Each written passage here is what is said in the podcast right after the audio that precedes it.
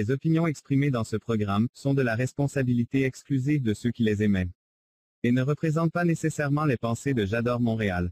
Las opiniones expresadas en este programa son responsabilidad exclusiva de quienes las expresan y no representan necesariamente los pensamientos de Yador Montreal. The opinions expressed in this program are the exclusive responsibility of those who emit them and do not necessarily represent the thoughts of J'adore Montreal. Hola, ¿qué tal queridos amigos? Muy buenas noches. Soy Elizabeth Llanos y esto es Galería Creativa Vallador Montreal.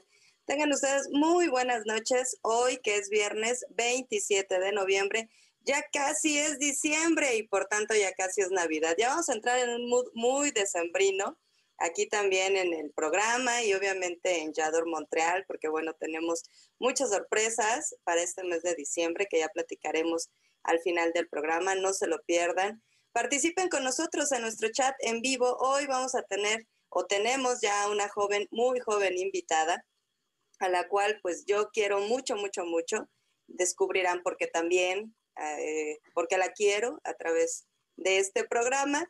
Y eh, pues recuerden que además de participar en nuestro chat en vivo, también aquí en la página de Yador Montreal, pueden ustedes en la pestañita de TV si se perdieron algún programa anterior, pues pueden ustedes encontrarlos en, la parte de Galería Creativa. Y pues sin más preámbulo, vamos a comenzar. Hoy tenemos un tema que, bueno, que tiene que ver con, con mis temas favoritos de la vida, que es la danza. Y tenemos como invitada a Galilea Marcelino. Hola Galilea, ¿cómo estás? Hola, buenas noches. Bueno, pues este, creo que después de ese profundo saludo y expresivo además. lo siento. No me queda más que mandar a un corte para que pues comencemos con la entrevista, porque el tema de hoy es dedicarse a la danza y en México sabemos que dedicarse a cuestiones artísticas o culturales no es tarea fácil y bueno, vamos a, a escuchar la experiencia de esta exponente de la danza contemporánea. ¿Es así, Galilea? Sí, es correcto. Es correcto. pues vámonos a, exactamente, vámonos a un corte y regresamos.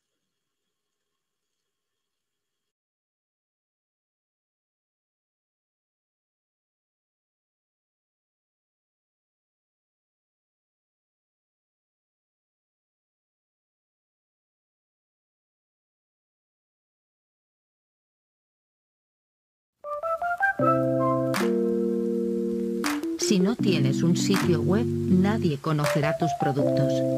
Membresía por 250 dólares al año. Tu sitio en el web, iOS y Android.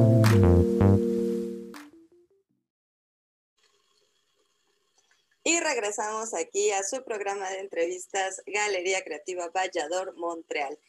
¡Qué frío! Bueno, yo no me quejo, yo siempre me quejo del frío, pero pues este, allá en, Montreal, este, supongo, hace un poquitito más de frío que aquí en Ciudad de México. Pero bueno, vamos a entrar en calor con esta entrevista. Galilea Marcelino, aceptaste la invitación y tendrás que contestar la pregunta obligada a todos aquellos que son invitados a Galería Creativa. ¿Quién es Galilea Marcelino? Ay, bueno, hola otra vez. Este, Galilea Marcelino, eh, soy yo. Tengo 24 años. estudié la carrera en bailarina e intérprete en danza contemporánea. Me gradué el año pasado, entonces esta aventura ha sido de ir picando piedra, de estar perseverando y, y bueno, más a una cosa más personal, pues me considero una persona bastante optimista, entonces creo que eso es lo que me ha, me ha ayudado en esto de la vida. Bueno, el optimismo nunca sobra y la vida siempre es como una apuesta a ser optimista, si no te cuesta un poco más de trabajo el día a día. Sí. Bueno, Gali, y dentro de ese optimismo, ¿En qué momento te das cuenta de tu vida optimista que querías ser bailarina? Sobre todo en un país que, bueno, lo recomendable, lo digo porque así lo he visto, ¿no? Que los papás sobre todo te dicen, pues estudia algo pues que te dé de comer, ¿no? Este, no sé, abogacía, medicina, este, contaduría, administración, en fin, hay un abanico inmenso de posibilidades académicas. ¿En qué momento dices, no, o sea, yo quiero ser bailarina? ¿Cómo descubres eso? Híjole, es, fue un largo proceso, porque el momento en el que me di cuenta de que realmente quería ser bailarina fue, yo creo que empezando mis 19 años, pero fue por una catarsis personal, porque a mí siempre me llamó la atención este, el mundo de la danza. Esto es como cuando yo tendría unos 3, 4 años más o menos. Eh, el ballet fue como la primer opción que descubrí pero como niña era de wow, ¿no? O sea, ver a, esas bailarinas con la música, el vestuario así súper bonitas con el tutú y, y tal cual era como, yo quiero ballet, mamá, por favor. Pero mi mamá dijo, no, estás muy chiquita como para saber qué quieres, ¿no? Pero... Ay, esas mamás de veras. sí. Fue, fue arduo porque ahí estuve año con año diciendo, quiero ballet, quiero ballet. Y, y pues ya logré que me llevaran a mi clase muestra de ballet. Y ahí fue donde me, me enamoré, o sea, el trato con la maestra, mis compañeras. Entonces, desde pequeña, o sea, inconscientemente creo que ya sabía que, que la danza era algo que, que, me llenaba, que me gustaba, que, que me llamaba muchísimo en el sentido de, decir como, ven, conócenos más, ¿no? Pero yo no sabía que se estudiaba para eso. Igual, ¿no? Como la sociedad te dice, es como, ah, las artes son un hobby y, nada más, o sea, como, ¿para qué te dedicas a? Entonces, pues, al principio, pues lo tomaba así, ¿no? Como, no, pues voy a seguir, este, con mis clases y en algún futuro lo podré combinar con alguna carrera o algo así pero no fue hasta que literal ya estaba a punto de, entrar o meter más bien mis papeles a, la universidad que yo dije, no, o sea, si me meto a alguna carrera normal, o sea, ya, ya no voy a tener tiempo de, bailar y, es algo que realmente quiero hacer. Mm, a finales de la secundaria fue cuando descubrí que existía este, esto del bachillerato artístico que justo te preparan para, pues, tu tronco común y conoces varias ramas de las artes y ya tú eliges si te quieres ir algo escénico, plástico y etcétera, ¿no? Entonces fue como desde la secundaria y toda la prepa fue una lucha interna como para decir, realmente, o sea, yo estoy preparada para estudiar realmente danza, o sea, las escuelas también son como muy exigentes aquí en Ciudad de México, sobre todo el IMBA, que es como nuestra institución. Y pues los estándares eran muy altos y yo, afortunado o desafortunadamente, nunca tuve como una formación constante desde chiquita. Sí, empecé con el ballet, pero como a los seis, no, ocho años más o menos, lo dejé, luego fue como explorar otras áreas así como por meses y así. Entonces sí fue como un poquito complicado, porque ya una vez que descubrí que realmente podías estudiar danza, era como, creo que ya estoy bastante grande para esto. Entonces, sí, creo que el punto donde me decidí por completo porque sentí que el mundo se me venía encima fue, hasta los 19. Pues es un gran trayecto de años, o sea, es más de, de, una década, o sea, estamos hablando de 16 años. O sea, comienzas con esa, con ese gusto con ese enamoramiento con, el ballet a los tres años. Pero es hasta los 19 que te decides. ¿Qué hace que te decidas? O sea, ¿cómo tomas la decisión? Porque fueron muchos años y ciertamente, o sea, creo que no hay que ser como muy este, docto en artes para entender que la vida de, una bailarina, sobre todo de ballet, si hablamos de ballet clásico, pues comienza en la niñez.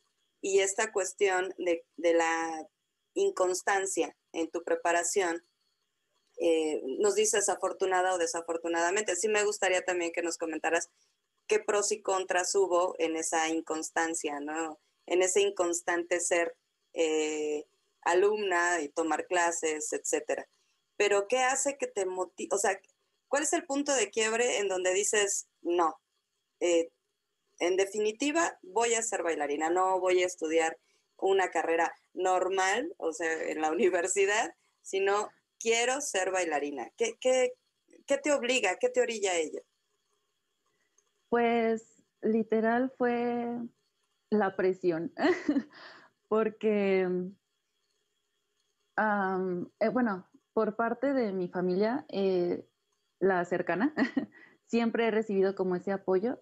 Eh, y justo hubo igual un proceso bastante extraño en mi bachillerato, que yo estudié el bachillerato en Morelos, entonces cursé mis tres años, por azares del destino no me quisieron dar mi certificado. este, entonces tuve que darme un año sabático, por así decirlo, en lo que solucionaba lo de mis papeles. Pude sacar mi documento por un examen y ahí fue donde sentí esa presión, ¿no? De ya, o sea, no hay ningún pretexto para no dar el siguiente paso, ¿no?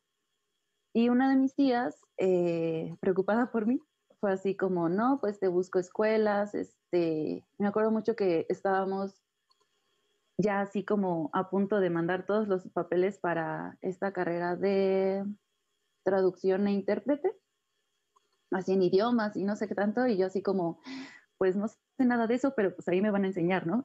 Este, igual estuve a nada de entrar a una pues sí, a la preparación para hacer sobrecargo, o sea, como que ya tenía las opciones ahí y ya tenía mi documento de bachillerato y era como, ya, o sea, no tienes ningún pretexto para ahora sí poner tu vida en orden.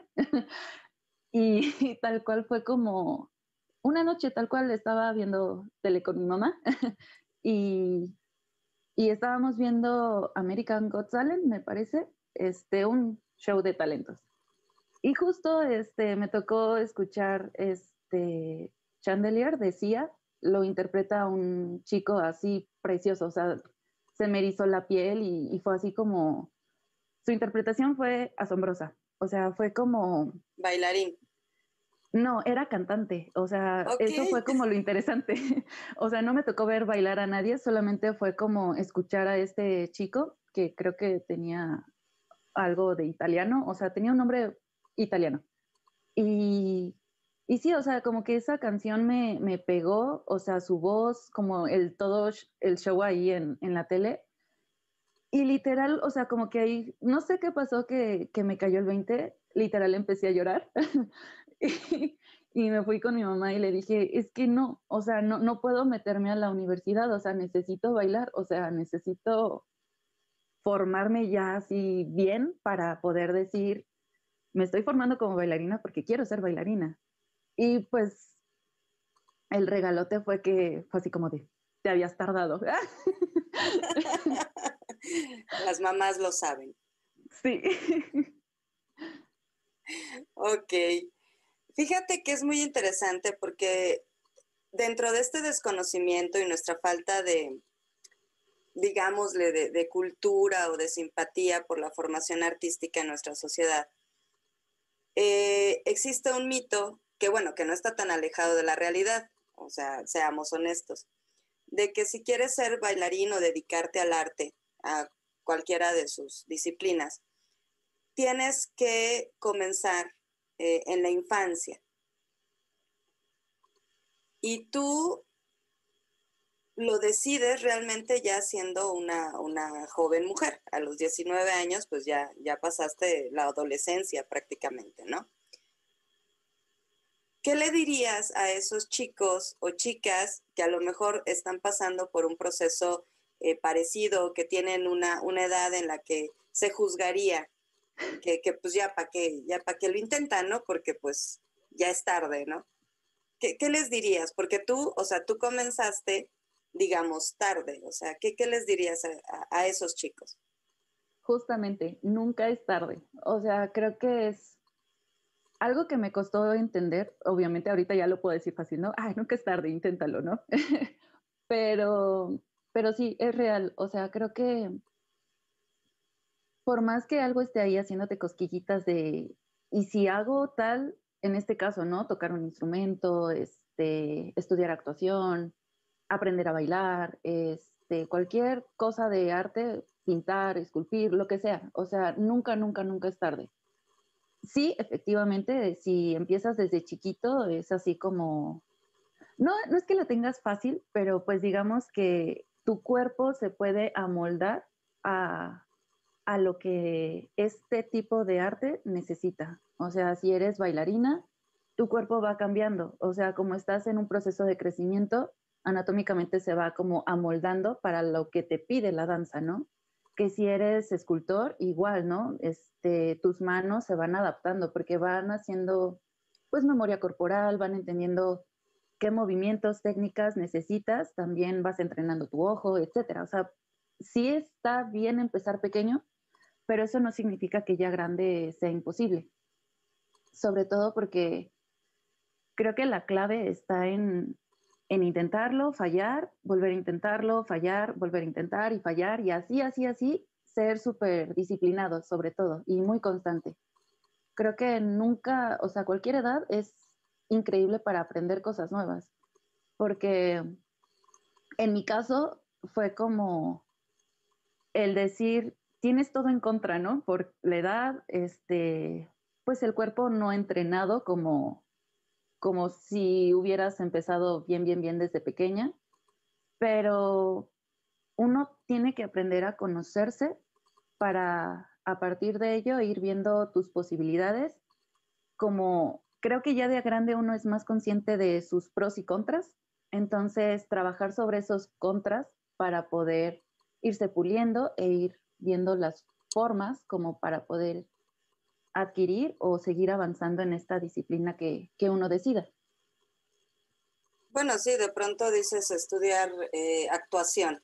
Yo, yo creo como, como buena teatrera que que el teatro o la actuación en este caso es muy noble. O sea, en definitiva ahí sí yo, yo diría que nunca serás tan pequeño o tan viejo para comenzar a actuar pero yo sí le dudo un poquito con, la cuestión de, la danza, o sea, porque justo trabajan literal de una manera, eh, pues, fuerte el, cuerpo. Y no es lo mismo ser elástico, digo, yo, yo recuerdo cuando era pequeña, pues, literal como cualquier niño podía levantar la, la pierna y llevarla a mi cabeza sin ningún problema.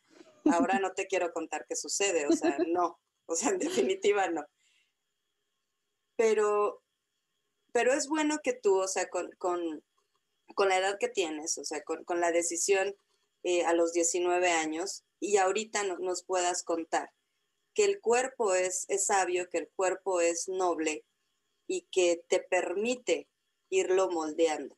Si le exiges, o sea, el cuerpo te va a responder. ¿Qué opinas de esa, o sea, de, un bailarín, o sea, ¿cuál es la diferencia entre un bailarín virtuoso y un bailarín disciplinado? ¿Cuáles son como sus ventajas o sus desventajas? Porque hay gente que, tiene talento, y yo lo he visto, por ejemplo, también en la escritura, yo sé que, hay personas que, que, tienen una facilidad para escribir, pero luego no se dan cuenta o se confían. Entonces, tú, tú como bailarina, con esta parte de, la, exigencia corporal, física, que, requiere ser bailarín, ¿tú qué opinas entre un bailarín virtuoso y un bailarín disciplinado? ¿Cuál es la diferencia? ¿Cómo los observas? Ay, es que, bueno, un bailarín virtuoso, como, como lo mencionas, o sea, se le da, es, o sea, no se le complica tanto, porque ya tiene ciertas cualidades o habilidades que, le van a ayudar en la danza, ¿no? Puede ser alguien que tenga una super flexibilidad así increíble que, es como, ah, sí, sube la pierna y es más, hasta te la cruza, ¿no? Este, o, o que tenga un, un, un balance, o sea, que te pueda dar así mil piruetes y es como, ah, pues se siente fácil, ¿no? O cosas así. O sea, como tal vez cosas banales, en el sentido de, de, ah, pues se le da porque puede hacer este mil piruetes y se le da porque tiene un salto así súper increíble. Sí, creo que es un don, es algo maravilloso que, que alguien sea virtuoso, pero justo creo que la única desventaja de esa virtuosidad es cuando se es inconsciente, porque caen en eso de confiarse, ¿no? O sea, si es alguien que, se le da fácil, es como, ah, pues, ¿para qué, no? O sea, no necesito calentar para este, sacar ciertas secuencias, rutinas, eh, no necesito entrenarme diario porque pues así esté una semana sin hacer nada, me ponen a hacer algo y lo saco. O sea, esa sería la única desventaja, creo. Porque siento yo, porque me, ha tocado ver compañeros que, que, justo tienen esa virtuosidad, pero se estancan. O sea, como que ya lo tienen y ya no buscan como más o sea, es como, pues ya, me sale, o sea, como, ¿para qué esforzarme y sacar otras cosas, no? O no, no sé qué pase realmente en, en, sus cabezas, pero creo que esa sería la desventaja. Por otro lado, un bailarín disciplinado, pues, si es virtuoso y disciplinado, ya, o sea, es como la combinación perfecta. Ya la hizo. Sí, sí, porque creo yo que la disciplina es realmente lo que te hace crecer, o sea, la constancia, ¿no? esto que te decía de, notar como tus puntos débiles y trabajar sobre ellos es lo que realmente te hace crecer. Creo que si alguien es disciplinado y, y no es tanto de que se mate, o sea, no, pero que sea consciente, ¿no? De que, por ejemplo, el trabajo de seis meses, si tú te descuidas, por muy exagerado que suene, una semana, o sea, se pierde. Y y más allá de que te salga una coreografía, es más como las sensaciones, eh, el control, como... Sí, es cierto que el cuerpo tiene memoria, pero no te puedes confiar de esa memoria, porque si no lo estás ejercitando, llega un punto en el que, ah, pues hace dos años me salía a hacer tres piruetas así súper perfectas y caer con una postura divina, lo dejé de hacer y ahorita pues a duras penas te puedo sacar dos, ¿no? O una y media. ¿Cómo le hacía antes? ¿Quién sabe? Pero es que es justo, tu cuerpo va cambiando conforme vas creciendo, bueno, conforme pasan los años. Entonces tienes que irte adaptando. Por eso tiene que ser súper constante para ir aprendiendo y entendiendo cómo reacciona y acciona tu cuerpo. Entonces, si es alguien disciplinado, creo que es, creo que sí se lo mata a, a alguien virtuoso, porque para ser honesta, igual, conozco varios compañeros que son súper disciplinados y ver cómo en periodos así de un mes, dos meses, seis meses o un año, es como, wow, o sea, realmente están sacando cosas que tal vez para otros es muy fácil, pero también como el saber lo que cuesta sacar esas cosas es como más enriquecedor para uno y también para, para quienes están en ese proceso contigo. Como que el logro sabe mejor. Sí. Porque cuesta más trabajo. Y regresamos, regresamos a esa, esa palabra, ¿no? De la constancia. Eh, tú estás comenzando tu, carrera, o sea, terminaste tu etapa de formación. Pero si, si das una vuelta hacia atrás, eh, ¿cuáles han sido los pros y contras? Retomando un poquito lo que nos comentabas al principio de que tu formación no haya sido constante, no haya sido como la ideal de, ah, claro, empezó este, a los cinco años a estudiar ballet y se siguió así como todos los años, o sea, ejercitándose, aprendiendo en recitales, etcétera. Esa no fue tu historia. No. Decías, para bien o para mal hubo pros y contras, o sea, ¿cuál, cuál sería tu balance el día de hoy? ¿Qué, qué, qué ventajas, si podemos llamarle así, tuvo ese periodo de, no ser tan constante en tu preparación y qué desventajas también. Pues la ventaja principal que yo le veo es que yo conocí la danza con, el ballet, con clásico. Entonces, seguramente, si hubiera sido constante, me hubiera quedado en, en clásico y ya ahorita con más conciencia, este, porque de chiquita lo hubiera hecho y, hacer y deshacer y lo que sea, ¿no? Pero creo que más adelante, pues igual, mm, no es que me hubiera traumado, pero sí siento que,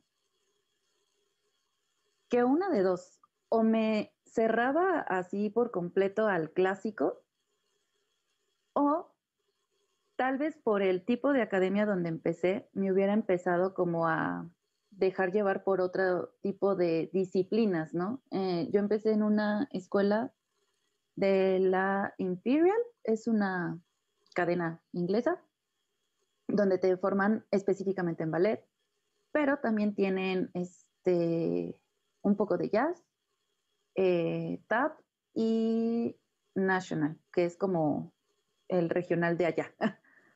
Entonces, o sea, o una de dos, o me hubiera encerrado como en ese mundo clásico, o tal vez sí hubiera como tratado de experimentar a ver qué pasaba, ¿no? desventaja, es que realmente como que no le veo una desventaja porque digo, quien se pueda entrenar desde pequeño en cualquier disciplina y que realmente le guste y que sea, no tanto de, ay, es que me obligan a hacerlo, ¿sabes?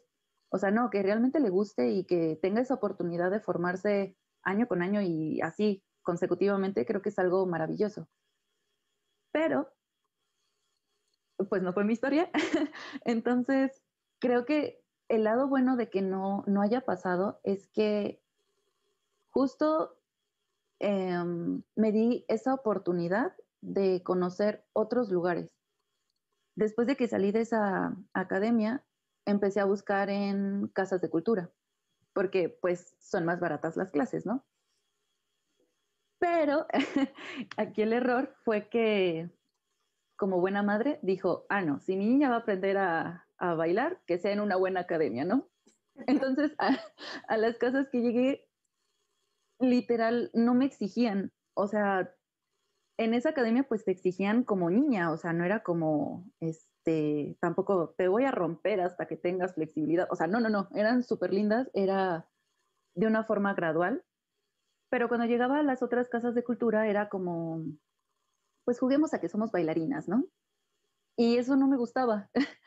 creo que eh, la ventaja de haber llegado a ese lugar y que haya sido como inconstante es que me dio un buen punto de partida.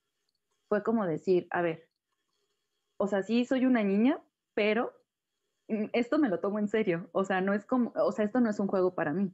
Por eso digo que inconscientemente yo creo que ya lo sabía, solo que no me daba cuenta. Entonces, como no funcionó en casas de cultura, esto del clásico, ya eh, me di como la oportunidad en lo que llevaba de, yo creo que secundaria. Eh, empecé a explorar otras disciplinas, así como pues para probar, a ver qué, ¿no? ¿Qué eh, disciplinas? Ay, este, tuve la oportunidad de estar igual por meses, porque, insisto, cuando llegaba un punto en esos lugares donde ya no me exigían o ya no había como cierto compromiso, era como, bueno, un gusto ahí. Entonces, en esos lugares fue aprender un poco de hawaiano, tahitiano y árabe. Entonces fue así como, mm, mira, es muy bonita esta cultura, es muy bonito también el vestuario, es diferente y también es, pues sí, es, o sea, la música como tal, me encantaba, por ejemplo, esta onda del hawaiano, que vas contando historias con tus manos y, y con el tahitiano así como súper fuerte, ¿no? O sea, como de algo tan bello y delicado podían llegar a, algo, o sea, también bonito y delicado, pero a la vez con mucha fuerza. Entonces, eso también era, era muy bonito. Ya después, cuando me fui a, Morelos, tuve igual la oportunidad de estar en un grupo de hip hop. Ok, este o sea, de, clásico, digo, y de, esas danzas bonitas de árabe y de, de, danzas polinesias, vámonos a hip hop. ¿Y qué pasó? Pues yo no quería. Literal, un amigo me llevó. Y la, o sea, bueno, el gancho que usó fue que eh, también en esa academia te daban jazz. Y dije, ah, pues el jazz es como más parecido al, al ballet, ¿no? Entonces voy a tomar jazz. Y luego de esa clase seguía hip hop. Entonces me engatusaron. y, y pues ya, honestamente yo sí era como, ¿yo qué voy a estar haciendo ahí, no? yo no soy ni ruda ni, ni fuerte como para el hip hop. Pero ahí esa academia sí, sí cumplió como mis estándares, en el sentido de la exigencia y también de la disciplina. O sea, sí había un compromiso por parte del director. Entonces, literal me dijo, pues mira, tú ven a clases de jazz y también métete a hip hop, o sea, no te va a estorbar en nada, sirve que aprendes, que no sé qué. Y yo, bueno, está bien. Y pues yo, según ubicada, eh, le dije, bueno, pues me vengo a la clase de principiantes, ¿no? y sí me dijo, pues si tú quieres, o sea, en principiantes yo creo que vas a estar muy cómoda, pero yo te recomendaría que te vinieras a mi clase en avanzados. Y pues sí, la vas a padecer, pero pues creo que vas a aprender más que en la clase de principiantes. Y yo, oye, está bien. Te retó literalmente. Sí, sí, no, y, y, como estaba este amigo que me había invitado, dije, bueno, pues no voy a estar tan sola, ¿no? Mínimo, si no le entiendo nada o estoy así súper perdida, pues ya él de alguna forma me va a ayudar, ¿no? Y sí, lo maravilloso de ese lugar fue este, bueno, esta academia se llama Sirion, está en, en Cuernavaca y, y sí, tal cual, o sea, literal, él te entrenaba, tenía este, tuve la oportunidad de competir con ellos fuimos a una competencia, este, y sí, fue otro ritmo completamente diferente, o sea, también ahí descubrí, por eso es como las ventajas, fui descubriendo cosas que no creía que fuera capaz mi cuerpo de hacer. En este caso, como esa proyección de fuerza, eh, también cambiar el chip, o sea, mi formación clásica y luego con hawaiano todo lindo y delicado, pues mis líneas eran curvas o muy así de, de niña, ¿no? y, el, el director Jared me decía así como, no, o sea, necesito líneas más rectas, ¿no? Más, sé más tosca, no sé, o sea, como, sé más ruda. necesito que proyectes esa fuerza, ¿no? De, de la canción también y de, de, la coreografía en sí. Sí, porque es un ritmo tremendamente opuesto a lo que tú habías estudiado. Sí, sí fue muy, muy, muy diferente, pero fue muy divertido también, porque también la dinámica es diferente. Ahí aprendí también a, a estar en un equipo, ¿no? Porque como manejan muchos cánones y, bueno, que son como empieza una persona y lo sigue el movimiento este, la otra persona, pero en diferentes tiempos, ¿no? Entonces se ve como... Así como ola, por así decirlo, ¿no? Ajá, exacto. Entonces es como, si yo me equivoco de cuenta, bye, o sea, ahí se pierde por completo esa magia, ¿no? De, del canon. O igual, ¿no? De repente, o sea, yo en clásico estaba acostumbrada a que todas hacíamos lo mismo, ¿no? Igual en hawaiano. Éramos pues prácticamente un unísono. Y aquí fue como, bueno, y en esta primer cuenta son todos juntos y luego se divide en tres grupos, entonces tienes que estar súper concentrado en lo que estás haciendo porque no puedes copiarla de al lado que está haciendo otras cosas completamente diferentes. Que eso es muy común, ¿no? O sea, que así como, ah, creo que me estoy equivocando igual de al lado. Sí, sí, sí, entonces justo fue como aprender cosas nuevas que obviamente no sabía que me iban a servir más adelante, pero pero todavía estaba con esa inconsciencia. Era así como, ay, qué divertido. Ahora soy hip hopera, según yo, ¿no?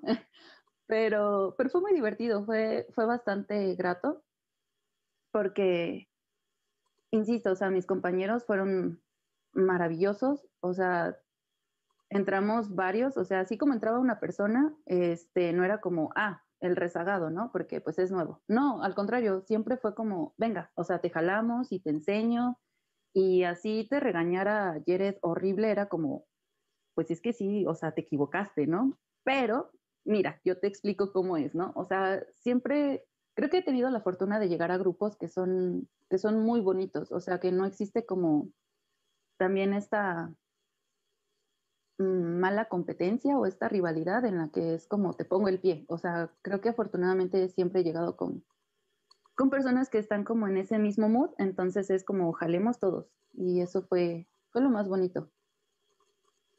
¿Por qué sales de Sirion? Perdón. Ah, como todo en la vida, este, bueno, o sea, desde el principio que te digo, ¿no? Eh, fue muy inconstante mi entrenamiento. Ah, de pequeña fue por cuestiones económicas, o sea, también la danza no es nada barata, ni siquiera por las clases, o sea, simplemente tus zapatillas, tus mallas, tus leotardos, luego el vestuario. Y en otro, o sea, también en esta onda de, del hawaiano, pues tenías que hacer tus propios vestuarios para ahorrar algo de dinero. O sea, es caro. Quien diga que no, es, es mentira. Entonces, en Sirion, igual, ¿no? Este, afortunadamente no fue por dinero, supimos resolver como la situación vendiendo cosas, este, haciendo rifas, o sea, como todo, ¿no? Para cubrir esa parte económica. Pero justo en esta competencia a la que fuimos, se cruzó con un especial que hicimos para el Día del Niño. Entonces era una coreo específica para el Día del Niño y otra específica para competencia. Entonces la niña creyó que podía con todo y dijo, necesito mucho tiempo para entrenar. Y sí, lo teníamos, pero dijo, comer no es importante, ¿o sí? con que esté picando algo, pues ya la hice. Es este, sobre todo con los dulces o el azúcar, pues eso te levanta y, no lo sientes. Muy sano, muy sano, sí. Sí. Entonces, em, esta vez fue por cuestiones de salud, porque o sea, llevé bien el compromiso del especial de Día del Niño, terminamos bien con, este, con esta onda de la competencia, eh, nos llevamos el primer y segundo lugar. ¿En dónde fue la competencia? En Vallarta, es una competencia de porras, pero tienen sección como de jazz y hip hop. Eh, se llama COP, si no me equivoco. Este, Fueron a sufrir a Vallarta. Sí, Sí, bueno, nos presentamos en dos grupos, ¿no? Open y el otro que no recuerdo cómo se llama, pero bueno, o sea, fue una experiencia, digo, muy divertida, fue también conocer, eh, fue la primera vez que salía de, donde vivía para bailar, o sea, era como, wow. Wow. Eh, y bueno, ¿Y el especial del Día del Niño? Eh, fue para Sabadazo en, en Televisa. Eso va a quedar en tu currículum, Galilea. Sí. ok. Y ganaron en este en Vallarta. Sí, en el bueno, en el grupo en el que yo estaba fue segundo lugar, que era de muchos, muchos, muchos, muchos. Y el otro, que era como de un grupo más pequeño, este, se llevaron el, primer lugar. Entonces fue así Muy bien. Sí, lo hicimos. Entonces, después de toda esa adrenalina y, el estar viviendo así como a las carreras, ahí también tuve ensayos bastante largos, o sea, eran horas. el más largo fue de 8 de la mañana a 9 de la noche, con su respectivo espacio para comer, que obviamente no aproveché bien. Pero pues, o sea, fue como mucha energía así de estar a full y, y que mi cuerpo dijo, vale, ok, aguanto vara, ¿no? Hasta que llegaron vacaciones y ahí sí fue donde dijo, ya, aquí, ya no quiero nada. Entonces me descompensé así fatal. Estuve en cama creo que un día y medio, o sea, de que de verdad no me podía parar. Entonces, otra de las lecciones de vida es que pues está chido que quieras entrenarte a lo bestia, pero pues tu cuerpo es tu herramienta y tienes que cuidarlo a como dé lugar, porque si no, no vas a poder y tuve que darme de baja de, del, equipo porque afortunadamente Jared pues tiene buenos contactos y siempre estaba en movimiento, ¿no? Y pues obviamente yo no, yo no le iba a poder seguir el ritmo porque pues estaba muy mal. Entonces pues fue ahí donde le dije, este, ya no puedo seguir, estoy malita de mi panza. Y mi mamá fue como, ¿qué qué? No es una cosa de la panza nada más. Y pues ya, o sea, sí le comenté ayer bien cómo estaban pasando las cosas y ya me dijo, pues ni modo, pues, o sea, te tienes que recuperar y, y pues en cuanto tú estés al 100, pues ya sabes, ¿no? Regresas y que no sé qué.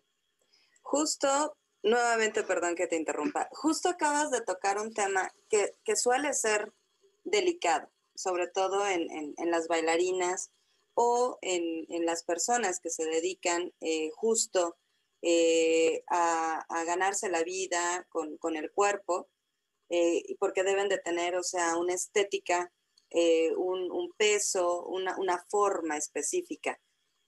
¿Qué, ¿Qué, sucede con la alimentación? O sea, que tú cómo has visto, cómo has vivido esta cuestión que yo creo que es importante tocar de la anorexia y la bulimia, que no solamente la padecen las mujeres, aunque sí es un gran porcentaje, el que se inclina por el sexo femenino, ¿no? O sea, que, que, este padecimiento, eh, las mujeres es como, en las mujeres es más común. ¿Tú cómo lo has vivido? Pues personalmente, mm, afortunadamente nunca he llegado a, a como tal, o sea, llegar a una anorexia o bulimia. Obviamente cuando me malpasé en esta época con, con lo de Sirian, pues yo creo que si, si mi cuerpo no me hubiera dicho basta, o sea, tal vez si hubiera, ¿no? Llegado como algún desorden alimenticio en ese momento. Sí es algo muy complicado. Es un tema bastante delicado, o sea, pero creo que es eso, nos falta quitarle ese tabú, porque a veces este mismo ambiente lo genera, eh, o sea, en el caso de, de, un bailarín, pues lo genera en ocasiones tu escuela o tu academia o tu compañía donde te estés formando. Y creo que lo preocupante aquí es que a veces no es consciente, o sea, a veces los maestros, y yo sé que luego dicen que la, este, esta generación de cristal y no sé qué tanto, pero, pero no, o sea, realmente tienen un peso las palabras, sobre todo cuando viene de un maestro, alguien que respetas o que admiras, es como el que te diga, es que estás gorda o este, deberías de hacer este, de meterte al gym porque no estás nada fuerte o, o sea, no sé, como palabras que tal vez son normales como para motivarte, creo, pero, pero no, o sea, realmente sí, sí repercuten, porque, o sea, sí, ¿no? En mujeres es como común, como más hablado, pero también con los varones, o sea, no solo la, la bulimia, la anorexia, también la vigorexia, o sea, de repente... Cierto. O sea, hay, muchos trastornos alimenticios que, que están no solo en, en el medio artístico, o sea, están en todos lados. Y que se enfocan más en este punto, como dices, o sea, porque trabajas del cuerpo, es como... sí, creo que hay que ser muy, muy cuidadosos. Nunca he tenido, pues, el estar con algún compañero que, que neta yo lo vea mal, mal, mal, mal por algún desorden, pero sí he tenido el contacto con personas que afortunadamente vieron que estaban como en esos principios de algún desorden y pudieron pararlo. Em, personalmente también luego me cuestiono, ¿no? Sobre todo porque, para ser honesta, sí tengo malos hábitos alimenticios, pero, pero justo es como, a ver, o sea, tal vez no como a, a las respectivas horas, ¿no? Que te recomiendan, ¿no? Cada ocho o así, pero trato de también ser cuidadosa, o sea, como de no malpasarme o de repente decir, a ver, este, ¿realmente estás comiendo bien? Porque a veces no es tanto la cantidad que comas, sino realmente qué estás comiendo. Porque pues uno se puede atascar de, de frituras y, y, decir, este, pues estoy comiendo, ¿no? Pero pues realmente no te estás nutriendo. Y creo que en este caso cualquier persona que se dedique o que practique alguna actividad física, eh, luego nos dejamos también llevar, ¿no? Por este, las dietas milagrosas y este, oh, sí. no sé, como come pura proteína o de repente es como, sí, ¿no? O sea, dietas como muy raras. Y, y además que no van con profesionales. Exacto, debemos de, de ir con un profesional, porque también en este proceso aprendí que yo ir con un nutriólogo, pues realmente no me sirve. O sea, porque el nutriólogo sí, te va a enseñar cómo comer, te va a poner dietas que vayan conforme a tu vida, pero mi vida no es normal. O sea, tengo más horas de actividad física que lo que hace un godín, ¿no? Que por ejemplo, sí está todo el día sentado, pero dice, me voy a cuidar y voy dos horas al gym o cosas así, ¿no?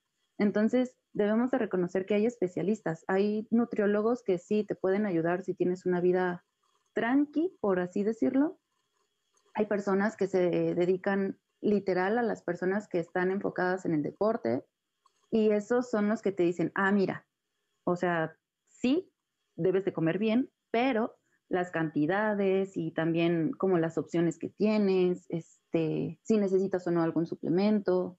Igual, ¿no? Si alguien tiene, no sé, por decir obesidad, pues tiene que ir con alguien que se especialice, que lo vaya guiando, porque... Sí, con un bariatra.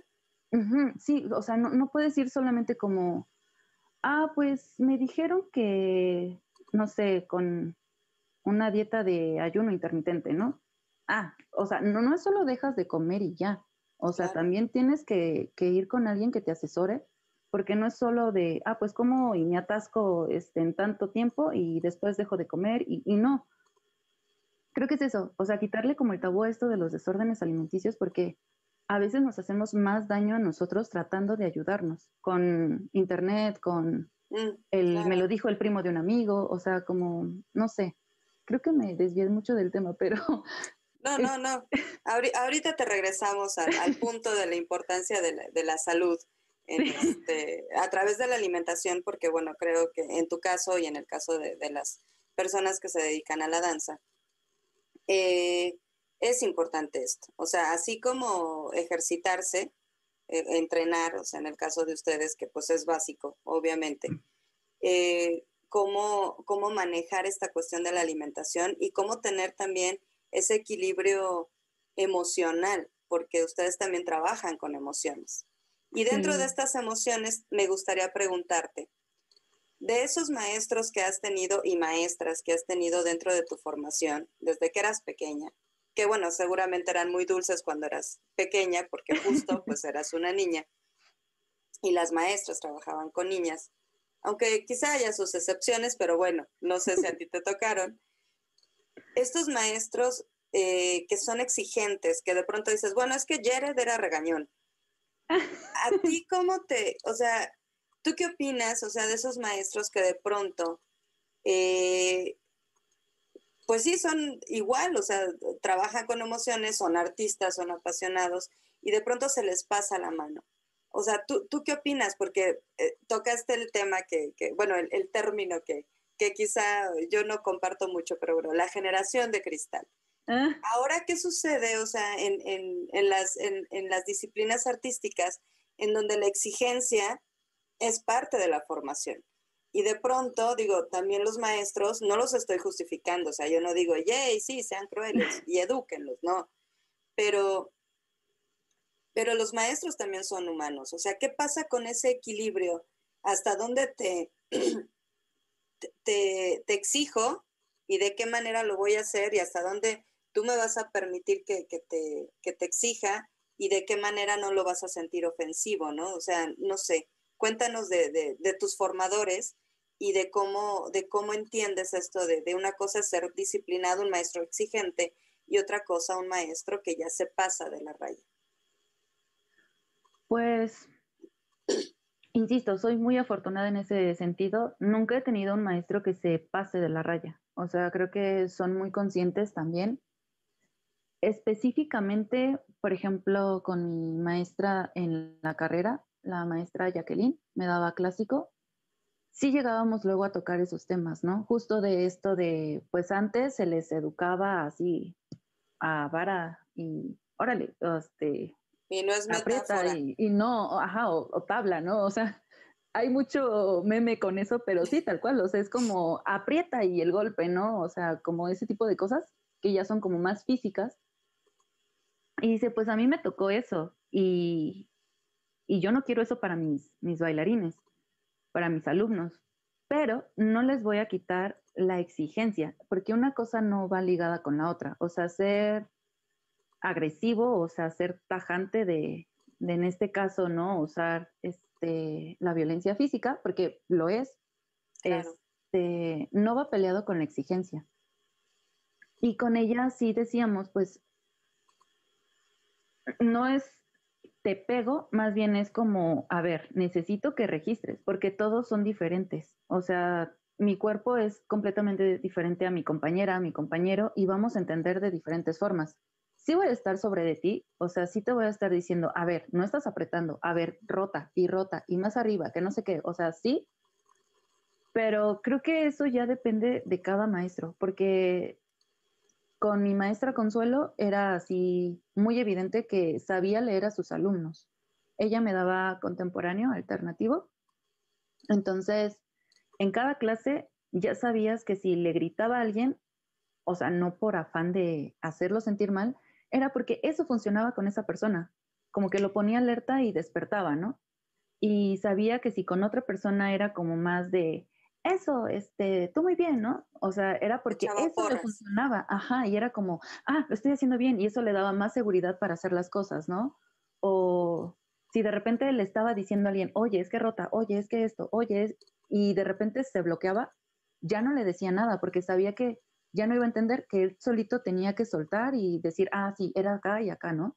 O sea, sí siento que eso depende de cada maestro, porque para ser honesta, yo adoro a los maestros que son exigentes, porque justo te, te, hacen crecer, te ponen un reto y te hacen consciente también de lo que, de lo que estás haciendo bien y mal. Porque yo prefiero que me regañen, así que me llamen la atención, a que me ignoren. O sea, es como... Claro. Si no te pelo, es como, ¿y qué estoy haciendo bien o qué estoy haciendo mal? O sea, no, no hay un crecimiento propio, no hay un crecimiento interno. Entonces, Creo que sí, o sea, debe de haber maestros exigentes, siempre, siempre. O sea, en, todas las carreras, o sea, no solamente en esto, en este ámbito artístico, porque justo te ponen un reto y te hacen más consciente de lo que estás haciendo. Pero creo que también depende de la vocación y el amor que le tengan a, a, lo que imparten. O sea, justo sin caer en, en esto de, ah, esto me lo aplicaron, yo no quiero aplicarlo, entonces te vuelves barco. O sea, no, es como, a ver, sí tengo que exigirles con ciertos límites porque también llega un punto en el que el proceso ya no es sano. como te decía, o sea, de repente, a veces tal vez no es algo físico, es algo verbal, o sea, con los comentarios que llegan a hacer, es como, a ver, espérate, o sea, también hay que ser como muy cuidadoso con, con lo que uno dice y con lo que uno hace. Y más cuando estás enseñando a otros. Sí, tener vocación de maestro, no cualquier, en definitiva. Y bueno, tú eres bailarina en danza contemporánea. O sea, comienzas en ballet, yo creo que como muchas niñas que, aman los tutus. Entonces, eh, ya nos, nos hablaste de tu trayectoria. Pero justo como comenzaste tarde, y eso también yo creo que es importante que nos los compartas, pues de pronto dices, eh, para los, chicos que estén pensando en, iniciar su formación, independientemente de, la edad que tengan, en, danza, eh, como que de pronto tenemos esa, esa única opción, el IMBA o este, el CENAR, o sea, aquí en Ciudad de México, ¿no? Y si no es, eh, pues, nada afiliado a Conaculta, no hay otro mundo por descubrir. ¿Qué te sucedió a ti? Cuéntanos, porque tú no eres egresada de Limba. No, no, este, híjole, pues literal fue como, ya no voy a entrar a ninguna escuela. Porque justo para mí solo existía el IMBA, ¿no? El CNA era como, o es CNA o no hay nada. no sé, eh, dentro de mi ignorancia, ¿no? Y de repente San Google fue como escuelas de contemporáneo. y ahí me salieron muchas escuelas, o sea, por ejemplo, otra de Limba es este, la Academia de la Danza Mexicana. Y este, también está la Nelly. Em, la Nelly Campobello, ¿no? Ajá, entonces era como, ah, mira, hay otras escuelas tampoco me van a aceptar, pero este, sí pues hay opciones. Ajá, sí, sí, o sea, empecé como a buscar más, encontré Laulin Yolistli, que para mí esa escuela sí la conocía, pero, pero para mí era de música, o sea, y tenía talleres de, de danza y de, pues sí, o sea, sabía que había talleres, pero para mí realmente era como, ¿te quieres formar en música? Vete a Laulin. Y ya, entonces, no sabía que realmente tenían la carrera, ahí lo descubrí. También descubrí otra que es este la escuela de la danza danza contemporánea de la Ciudad de México, está ahí por Metro Normal. O sea, encontré varias escuelas y y hay muchas opciones, o sea, es que también es como o sea, esas por poner de contemporáneo, ¿no? Que tienen este, la formación en contemporáneo, pero también hay academias, o sea que, que también yo creo que hay que quitarle ese tabú de que, ah, eres de academia y es como escuela patito, ¿no? O sea, no, porque hay otras que son academias específicamente para teatro musical, por ejemplo, y te forman, o sea, y, es un, o sea, tú ves su tira de materias y es así riquísima, o sea, tienen estilo, tienen acrobacia, tienen, o sea, como muchas opciones, ¿no?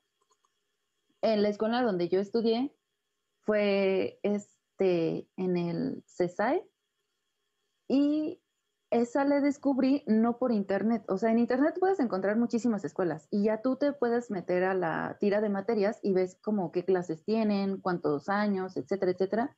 Y ya tú dices, ah, mira, esta me convence. Entonces, opciones siempre va a haber, siempre. Y en este caso con el CSAE fue porque en ese entonces, eh, en Naulín, fui a preguntar, porque era la que me quedaba más cerca, en zona sur. Entonces me dijeron, pues mira, el examen es en tres meses. ¿Tienes este, conocimientos en limón? Y yo, ¿en qué? no. ¿Tienes ¿Y qué era eso de limón? Son técnicas de contemporáneo. O sea, yo, yo creí que solo era, ah, contemporáneo, clásico. O sea, no hay más, ¿no? O sea, contemporáneo como pa' qué, ¿no? Pues es solo un estilo. Y no, o sea, ahí me pedían que si tenía conocimientos en limón, en release, y yo así como, ¿qué es eso? no solo era contemporáneo.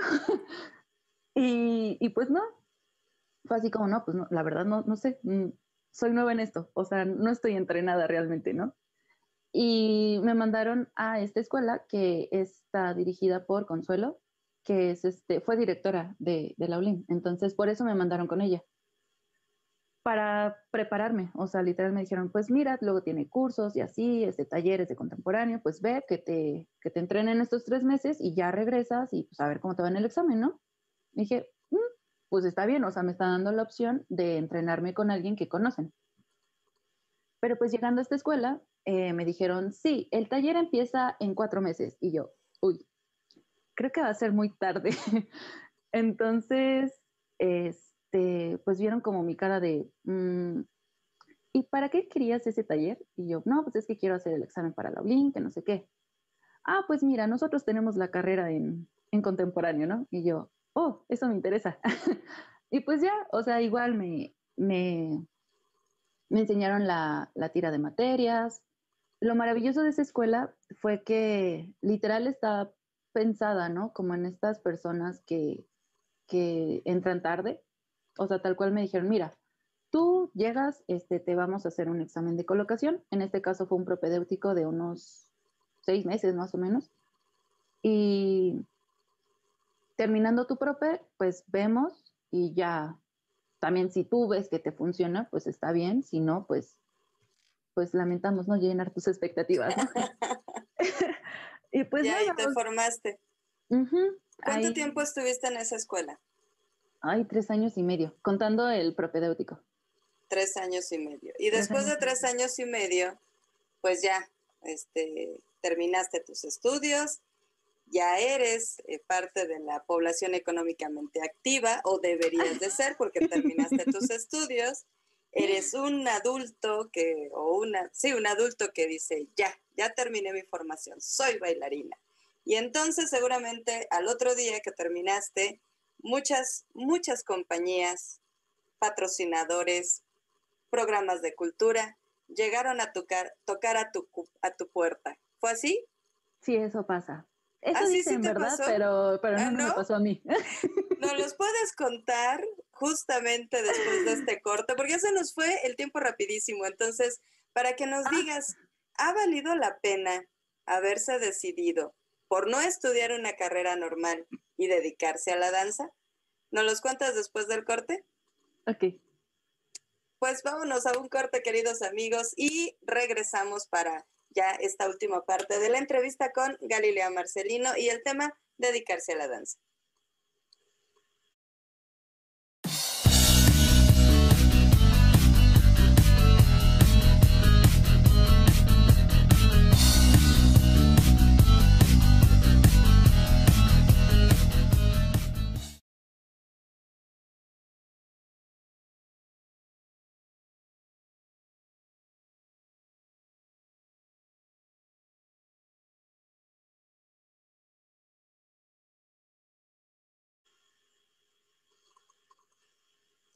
Gracias por estar con nosotros, queridos amigos. Pues vamos con esta pregunta que dejamos en el segmento anterior.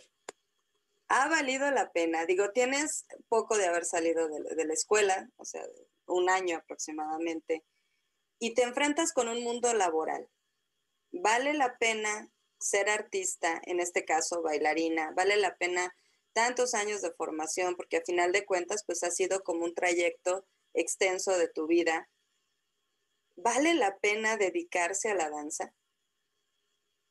Sí, para mí sí. Sí, o sea, es obvio no te, no te lo voy a pintar como miel sobre hojuelas, porque no, pero, pero sí lo vale, porque personalmente es, sigo aprendiendo, sigo en este proceso de, de bailar, o sea, mi proceso no acabó en cuanto terminé la carrera sí fue como, chin, este, ya acabé la carrera y ahora qué procede, porque pues justo, o sea, no, no es como que lleguen y te digan, ah, ten el contrato de tu vida y, ah, sí, patrocinadores al por mayor, ¿no? O sea, no. Pero también, bueno, en mi caso fue como prepararme de, de decir, pues es que no es que llegue alguien y diga, te he descubierto y órale, de aquí al estrellato. O sea, porque sí, o sea, sí llega a pasar, o sea, lo he visto en, en la televisión. en las películas. pero sí es como esto de decir, ok, ya, este, como, yo siento que es como en cualquier carrera, o sea, sí, ya terminaste la escuela, pero ahora tienes que picar piedra, tocar puertas, de ahora sí poner en el mundo real a prueba todo lo que has aprendido en tu proceso académico.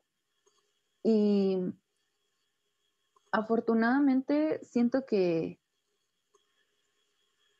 que de alguna u otra forma ahí voy. O sea, es como lento pero seguro. de repente es estar buscando este, proyectos, ya sea de una manera independiente, tú crearlos, eh, dar clases, eh, es, que es eso, o sea, es tocar puertas y, también rodearte de gente que, que, te, que te motive, que te, que te contribuya. Entonces, yo saliendo de la escuela, uno de mis maestros, Francisco Magaña, tiene su, su compañía, Espiral Corpus Danza. Síganlo, por favor. chequen su material porque yo, yo me, fasciné con, su trabajo. Fue mi maestro de montaje en, el último año y yo fue como, wow, o sea, insisto, fue otro tipo de movimiento, este, otro estilo de contemporáneo. Y, y es estar y pertenecer, o sea, es saber que hay personas de la escuela, de amigos en común, que están pasando lo mismo que tú, o sea, que sí, ya terminaron la escuela y están ahí tocando este, puertas, que están generando proyectos y afortunadamente con, él, este, un amigo de la carrera, Emiliano, se le ocurrió hacer un proyecto de, de contemporáneo con danza y teatro. Entonces fue como, ok, ¿no? Vamos a ver cómo sale este conjunto. Salieron algunas funciones, este, una amiga de, de, ahí de la compañía, este, igual, ¿no? Estaba publicando, oigan, es que se necesita maestra para baby ballet, que no sé qué. Y ahí dije, yo, por favor.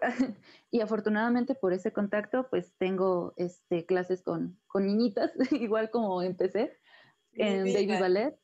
sí, son divinas. Pero ahora ya estás del otro lado.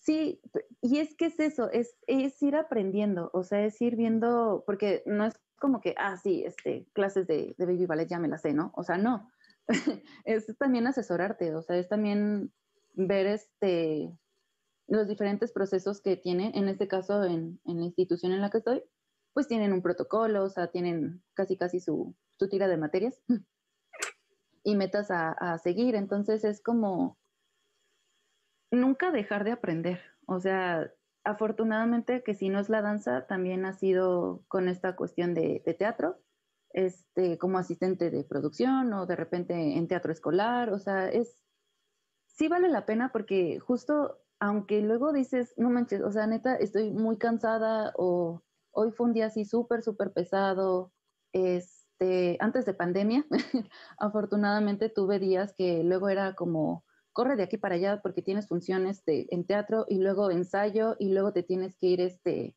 al otro ensayo de no sé qué. Entonces, sí es pesado, es agotador, pero al final dices, ay, qué rico.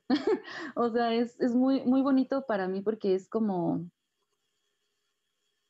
o sea, la gente dice que, que, no se puede, pero conozco gente y conmigo, te digo, voy poco a poquito, pues sí se puede, o sea, puedes generar, o sea, puedes hacer contactos. Creo que eso es lo, lo, lo, bueno, la clave. O sea, hacer contactos, hacer redes, hacer este, pues un círculo tal vez, o sea, como de gente a la que vas directamente cuando necesitas algo, cuando este, dices, ah, pues necesito esto para tal proyecto. Entonces, oye, este, se me ocurrió esta idea y es como, venga, vamos a hacerlo. No sé, creo que ya estoy divagando demasiado, pero es que de verdad vale mucho la pena. O sea, creo que la satisfacción que uno se lleva es eso, o sea, no es nada fácil. Yo sé que de primera instancia no ganas los millones, pero también es que estés como muy ubicado, o sea... Ni tienes tu quincena segura. Ajá, o sea, a veces tuve la oportunidad de tener un trabajo seguro, pero al final no, no lo valía, o sea, era como, pues sí, tengo mi quincena, tengo mis prestaciones, tengo así como pero como que me falta algo, o sea, como que me falta esa chispa, me falta esa, ese no sé qué, que hace que, que quiera más. O sea, literal, me sentí estancada y fue como, no, o sea, necesito hacer algo. y sí, o sea, tal vez sacrificas ese super sueldazo. Bueno, eh, para mí significaba un buen sueldo. este, pero dices, no importa, o sea, porque tengo otro tipo de satisfacción, tengo otro tipo de aprendizaje, puedo hacer más cosas, o sea, porque ahí era tal cual un horario y a veces ese horario se extendía y ya no te permitía hacer otras cosas. Y para mí era como, no, es que necesito entrenar, necesito bailar, necesito sentir que estoy haciendo algo productivo. Entonces, ¿Y ese trabajo era de oficina o por qué? Eh, ¿Por qué la queja? No, no, pues, o sea, no era de oficinista, pero sí era Godín, o sea, en Con horario y todo. ah, ya. O sea, era como, vete de aquí a allá y luego córrele y este, y tantas horas y así, o sea, no estaba sentada, sí me tenían del tingo al tango, pero al final era, era Godín, pues mm, tenías que responder a la empresa. Entonces, era como, mm, mm, no, esto no es para mí pues la vida es de decisiones y tú has decidido pues esta, este tipo de vida y pues enhorabuena, yo, yo deseo y tú sabes que es de corazón, eh, que, seas exitosa, que sigas creciendo, que aprendas mucho. Y pues antes de que nos des nuestras, nuestras ¿eh? tus redes sociales, antes de que des tus redes sociales, cuéntanos qué viene para ti en diciembre y en esta página. Cuéntanos, no es que sea como, como comercial, ¿verdad? Pero cuéntanos, por favor. No, porque en Yador Montreal estamos contigo. no, este, pues para diciembre se vienen cosas muy bonitas, la verdad. Eh, tengo oportunidad de participar en la temporada navideña que va a tener este Yador Montreal. Eh, voy a participar con los cuenterillos en su versión navideña. Igual chequen sus redes. Es un proyecto muy bonito porque es dirigido hacia niños. Son cuentacuentos y pues tiene en esta sección un poco de actividades. Eh, vamos a hacer algunas, bueno, una manualidad ahí para adornar y ponerle un poco de color a la casa en esta festividad.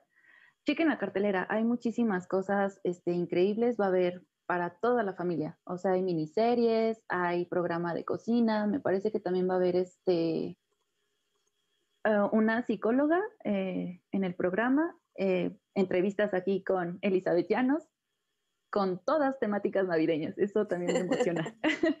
y, Y pues también hay así como, va a haber danza, este, igual, va a haber música, eh, hay de todo. Entonces chequen aquí en Yador Montreal la, la página, la cartelera.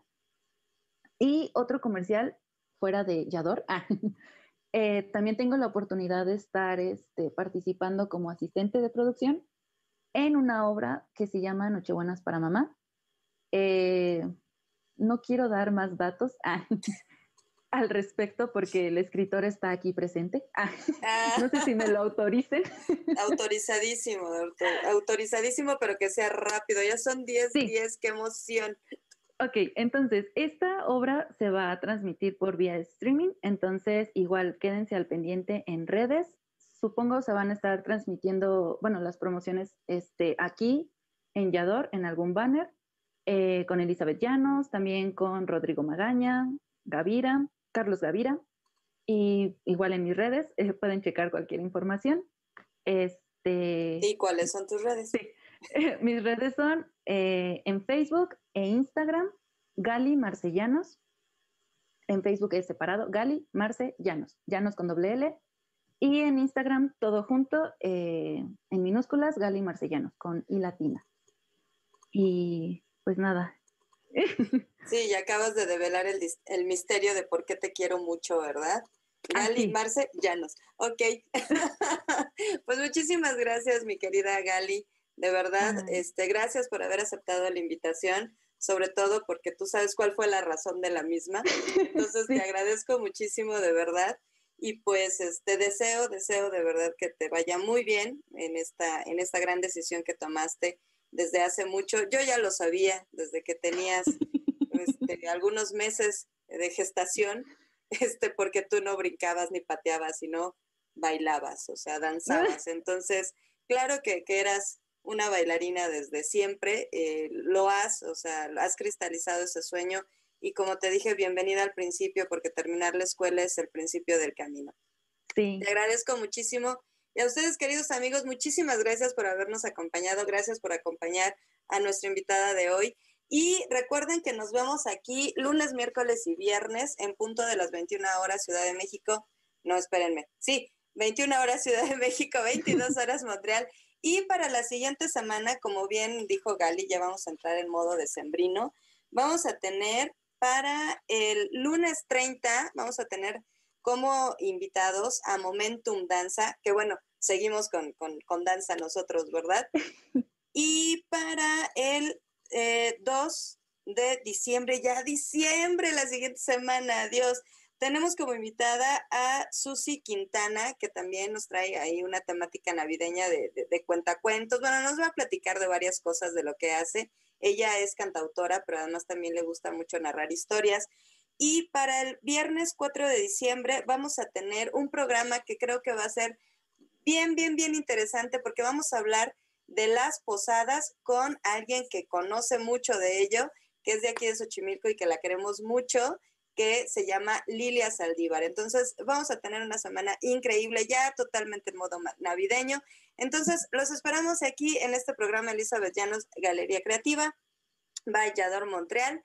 También los espero en mi página de Facebook con el mismo nombre, Elizabeth Llanos Galería Creativa, y en mi canal de YouTube, Elizabeth Llanos. Y bueno, ya los dejamos. Muchísimas gracias a Javier por la paciencia, porque ahora sí nos colgamos.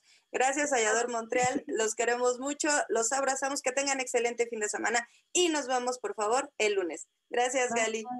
Gracias. Bonita noche.